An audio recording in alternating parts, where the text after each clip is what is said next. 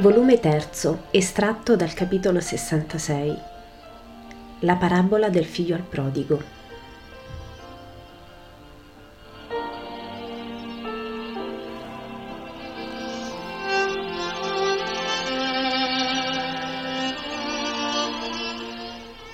Giovanni di Endor, vieni qui con me. Ti devo parlare, dice Gesù, affacciandosi sull'uscio. L'uomo accorre lasciando il bambino al quale insegnava qualcosa. Che mi vuoi dire, maestro? chiede. Vieni con me qui sopra.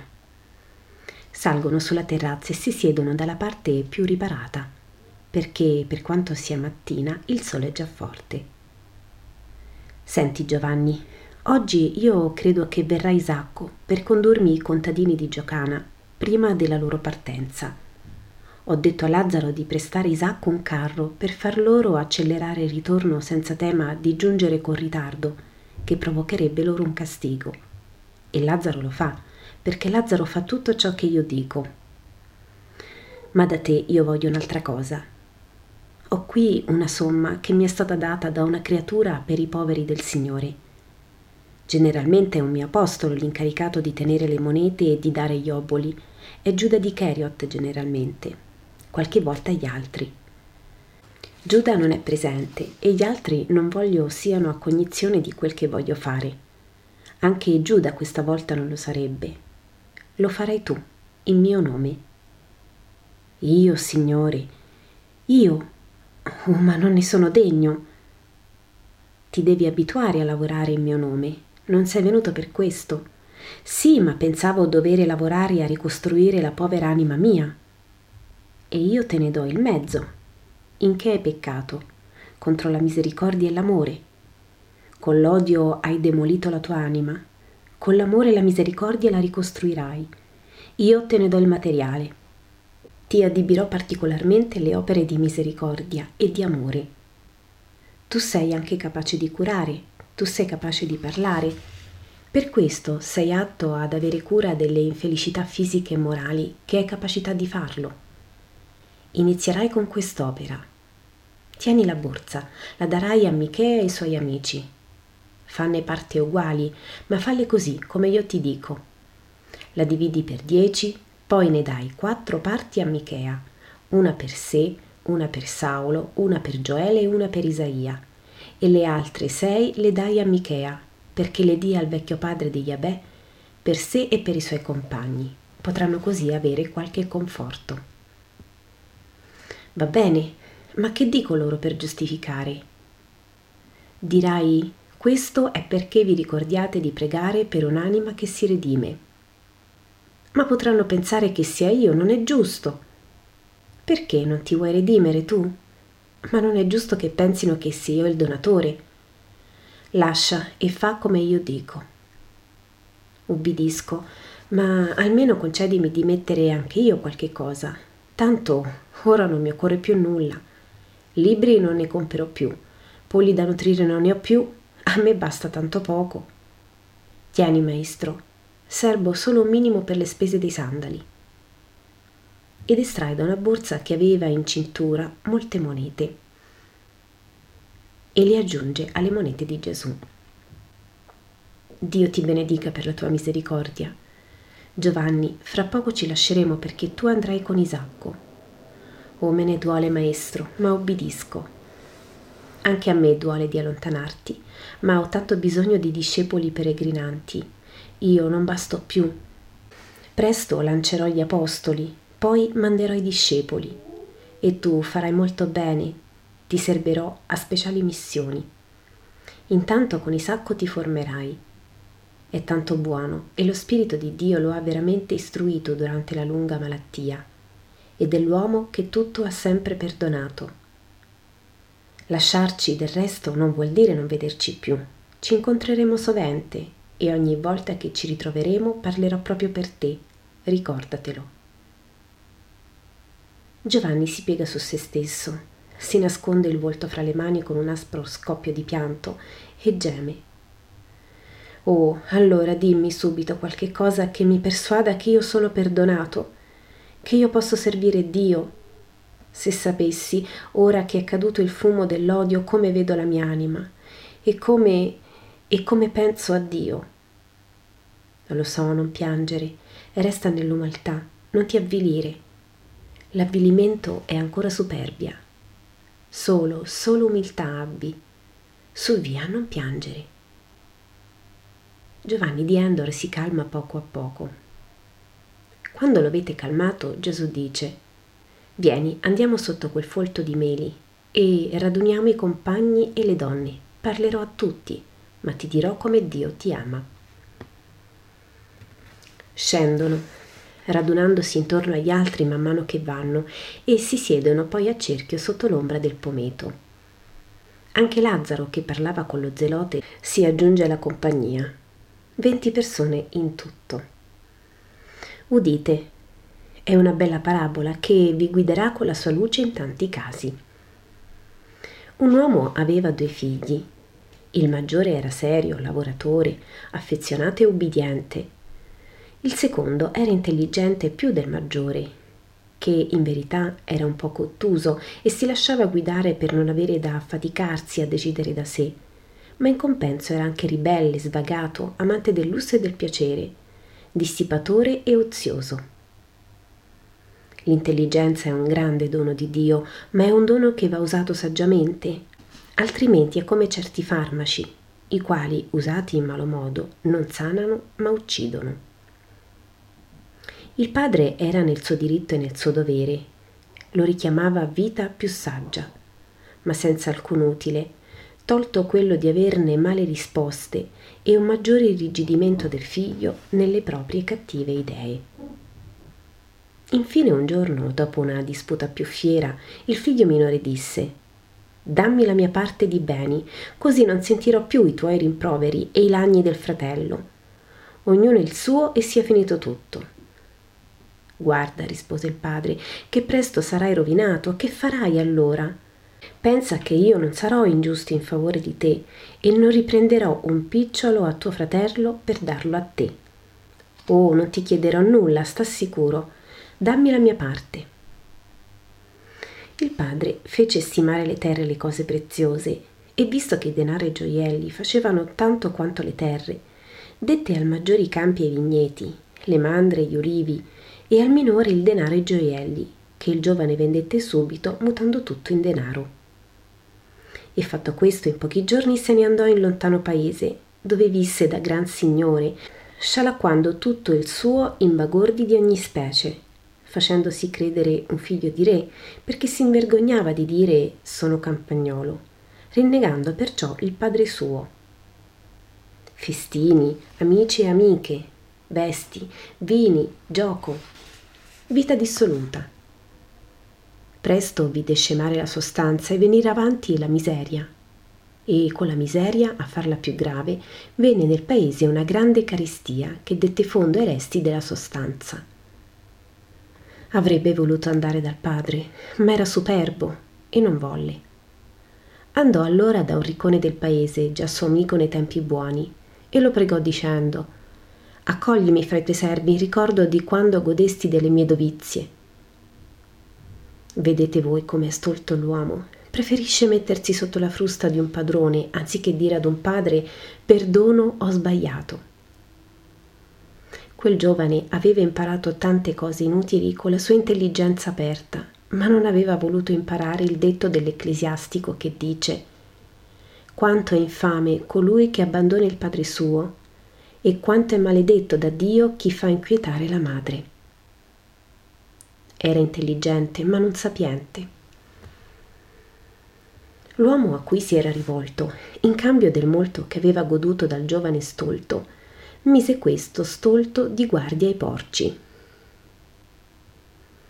Lurido, stracciato, puzzolente, affamato, vedeva i porci satollarsi delle ghiande e sospirava. Potessi almeno io pure empirmi il ventre di questi frutti, ma sono troppo amari, neppure la fame me li fa parere buoni. E piangeva pensando ai ricchi festini fatti da satrapo poco tempo prima fra risa, canti e danze, e pensava poi agli onesti pranzi ben nutriti della sua casa lontana, alle porzioni che il padre faceva a tutti imparzialmente, serbando per sé sempre il meno, lieto di vedere il sano appetito dei suoi figli. E pensava anche alle parti fatte ai servi da quel giusto e sospirava. I garzoni di mio padre, anche gli infimi, hanno pane in abbondanza e io qui muoio di fame. Un lungo lavoro di riflessione, una lunga lotta per strozzare la superbia Infine venne il giorno che, rinato nell'umiltà e nella sapienza, sorse in piedi e disse Io vado dal Padre mio. È stolto questo orgoglio che mi fa prigione. E di che? Perché soffrire nel corpo e più nel cuore, mentre posso avere perdono e sollievo? Vado dal Padre mio, è detto. Che gli dirò? Ma quello che è nato qui dentro, in questa abiezione, fra queste lordure, fra i morsi della fame, gli dirò Padre, ho peccato contro il cielo e contro di te. Non sono più degno di essere chiamato tuo figlio. Trattami perciò come l'infimo dei tuoi garzoni, ma sopportami sotto il tuo tetto. Che io ti veda passare. Non potrò dirgli perché ti amo. Non lo crederebbe. Ma lo dirà la mia vita ed egli lo comprenderà e prima di morire mi benedirà ancora oh lo spero, perché mio padre mi ama. E, tornato la sera in paese, si licenziò dal padrone e, mendicando per via, tornò a casa sua. Ecco i campi paterni e la casa e il padre che dirigeva i lavori, invecchiato, scarnito dal dolore, ma sempre buono. Il colpevole, guardando quella rovina causata da lui, si fermò intimorito. Ma il padre, girando l'occhio, lo vide e gli corsi incontro perché era ancora lontano e raggiuntolo gli gettò le braccia al collo e lo baciò. Solo il padre aveva riconosciuto in quel mendicante avvilito la sua creatura e solo lui aveva avuto un movimento di amore.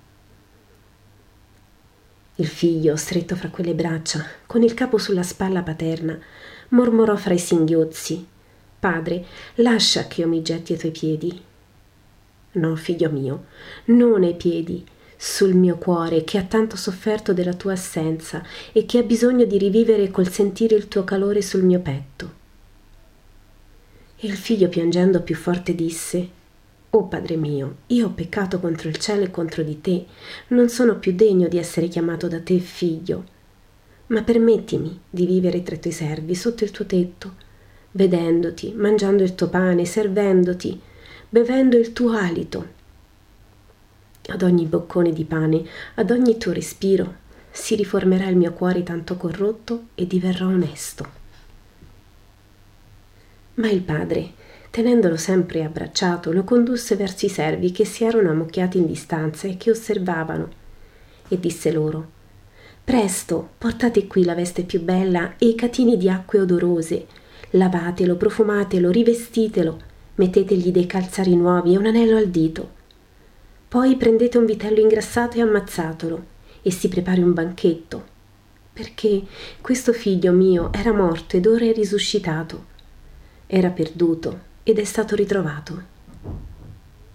Io voglio che ora lui pure ritrovi il suo semplice amore di pargolo e il mio amore e la festa della casa per il suo ritorno glielo devono dare deve capire che egli è sempre per me il caro bambino ultimo nato, quale era nella infanzia sua lontana, quando mi camminava al fianco, facendomi beato col suo sorriso e il suo balbettio. E così fecero i servi. Il figlio maggiore era in campagna e non seppe nulla fino al suo ritorno. A sera, venendo verso casa, la vide luminosa di lumi e udì suoni di strumenti e danze uscire da essa. Chiamò un servo che correva indaffarato e gli disse Che avviene?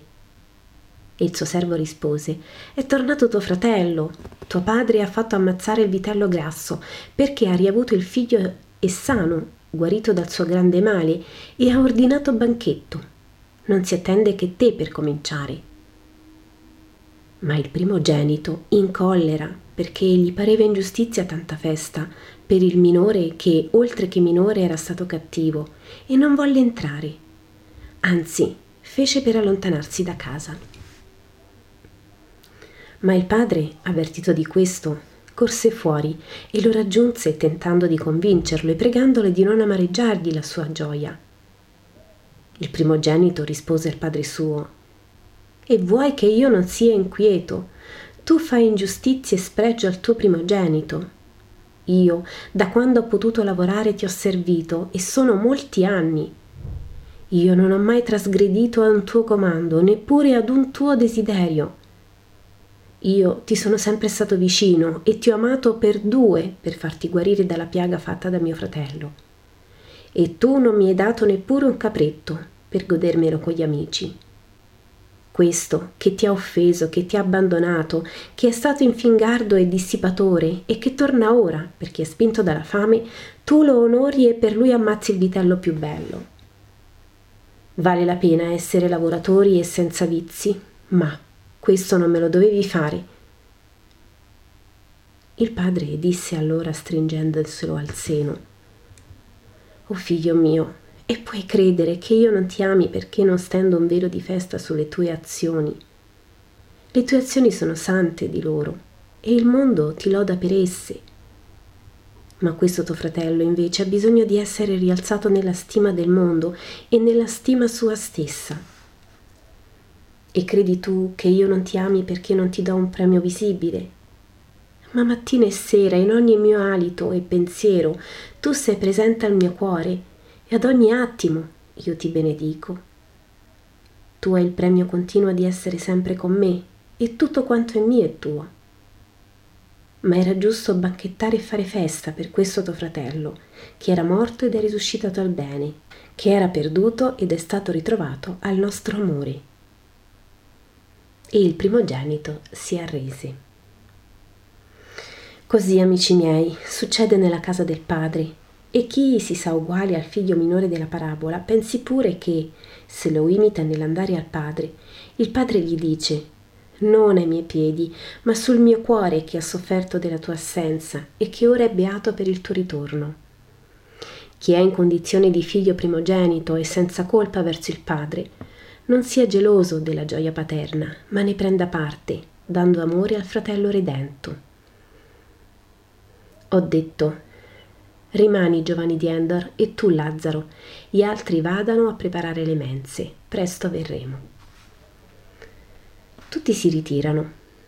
Quando Gesù, Lazzaro e Giovanni sono soli, Gesù dice a Lazzaro e Giovanni, Così si farà dell'anima cara che tu attendi, Lazzaro e così si fa della tua, Giovanni. La bontà di Dio supera ogni misura. Gli apostoli, insieme alla madre e alle donne, vanno verso la casa. Ma presto Mariziam prende Maria per mano dicendole Vieni con me, ti devo dire una cosa da soli. E Maria lo accontenta. Vanno verso il pozzo, sito in un angolo del cortiletto, tutto velato da una pergola folta. Là dietro è l'Iscariota. Giuda, che vuoi? Vai, Mariziam. Parla, che vuoi? Io sono in colpa, madre. Non oso andare dal maestro né affrontare i compagni. Aiutami. Ti aiuterò, ma non pensi quanto dolore dai. Mio figlio ha pianto per causa tua e i compagni ne hanno sofferto. Ma vieni, nessuno ti dirà niente. E se puoi, non ricadere più in queste colpe è indegno di un uomo ed è sacrilegio verso il verbo di Dio. E tu, madre, tu mi perdoni. Io, io non conto presso te che ti senti tanto grande. Io sono la più piccola delle serve del Signore. Come ti puoi preoccupare di me se non hai pietà di mio figlio? Perché ho anche io una madre e se ho il tuo perdono mi pare di avere il suo ma ella non sa questa tua colpa. Sì, ella mi aveva fatto giurare di essere buono col maestro. Sono spergiuro, sento il rimprovero dell'anima di mia madre. Senti questo? E il lamento e il rimprovero del padre e del verbo non lo senti? Sei un disgraziato, Giuda, semini in te e in chi ti ama il dolore. Maria è molto seria e mesta. Senza credi ne parla, ma con molta serietà. Giuda piange. Non piangere, ma migliorati. Vieni. E lo prende per mano entrando così nella cucina. Lo stupore di tutti è vivissimo, ma Maria previene ogni uscita poco pietosa e dice Giuda è ritornato, fate come il primogenito dopo il discorso del padre. Giovanni, va ad avvisare Gesù. Giovanni di Zebedeo parte di corsa. Un silenzio grava nella cucina. Poi Giuda dice, Perdonatemi, tu Simone per il primo. Hai un cuore tanto paterno, sono un orfano io pure. Sì, sì, ti perdono. Per favore non parlarne più. Siamo fratelli e non mi piacciono questi alti e bassi di perdoni chiesti e di ricadute fatte. Avviliscono chi li fa e chi li dà. Ecco Gesù, va da lui e basta. Giuda va, mentre Pietro, non potendo fare altro, si dà a spezzare con foga della legna secca.